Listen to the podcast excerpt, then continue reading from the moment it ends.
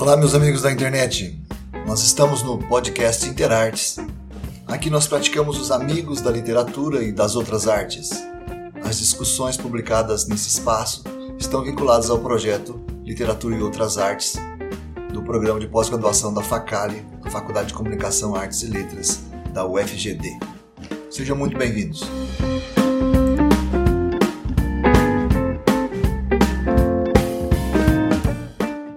Um jeito da gente enfrentar a literatura que é americano e tem um jeito que a gente percebe que é mais europeu. Né?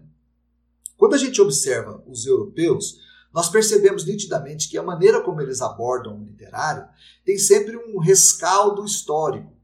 Como a literatura que a gente pratica aqui, ela é filha da literatura europeia, a gente percebe que observando os textos, eles sempre tributam, de alguma maneira, o modo como os europeus fazem literatura. Né?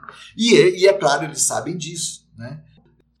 Agora, por que, que isso se dá? Como que os americanos, então, encaram essa situação? É claro que eu sou americano e eu gosto mais do nosso jeito.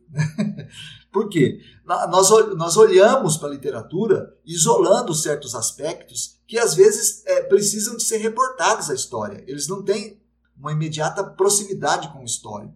A gente isola alguns, alguns elementos e constrói sobre esses elementos um determinado discurso que é crítico. Um modelo de, de, de fala que se reporta a esse ambiente da sua histórico dele e, e, e percebe nitidamente como esses elementos podem ser conectados a essa, essa, essa estrutura mais ampla que é histórica.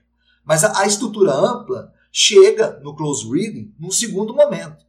Enquanto o que eu estou querendo dizer para vocês é que a, a, estrutura histórica começa na Europa no primeiro momento. Então eles partem de um conjunto bem organizado historicamente e vão se dirigindo para a, a, a obra. Nós não. Nós olhamos de perto a obra, fazemos uma leitura atenta da obra, isolamos alguns elementos e aí procuramos estabelecer esses elementos dentro de um contexto mais amplo. Né?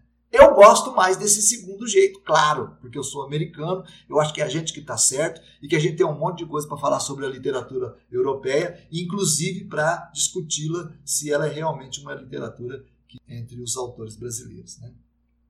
Então, esse close reading, esse modo de observar, revela esses, esses dois aspectos da, da, forma que a gente tem de praticar literatura no nosso, no nosso continente, nos nossos continentes. Né?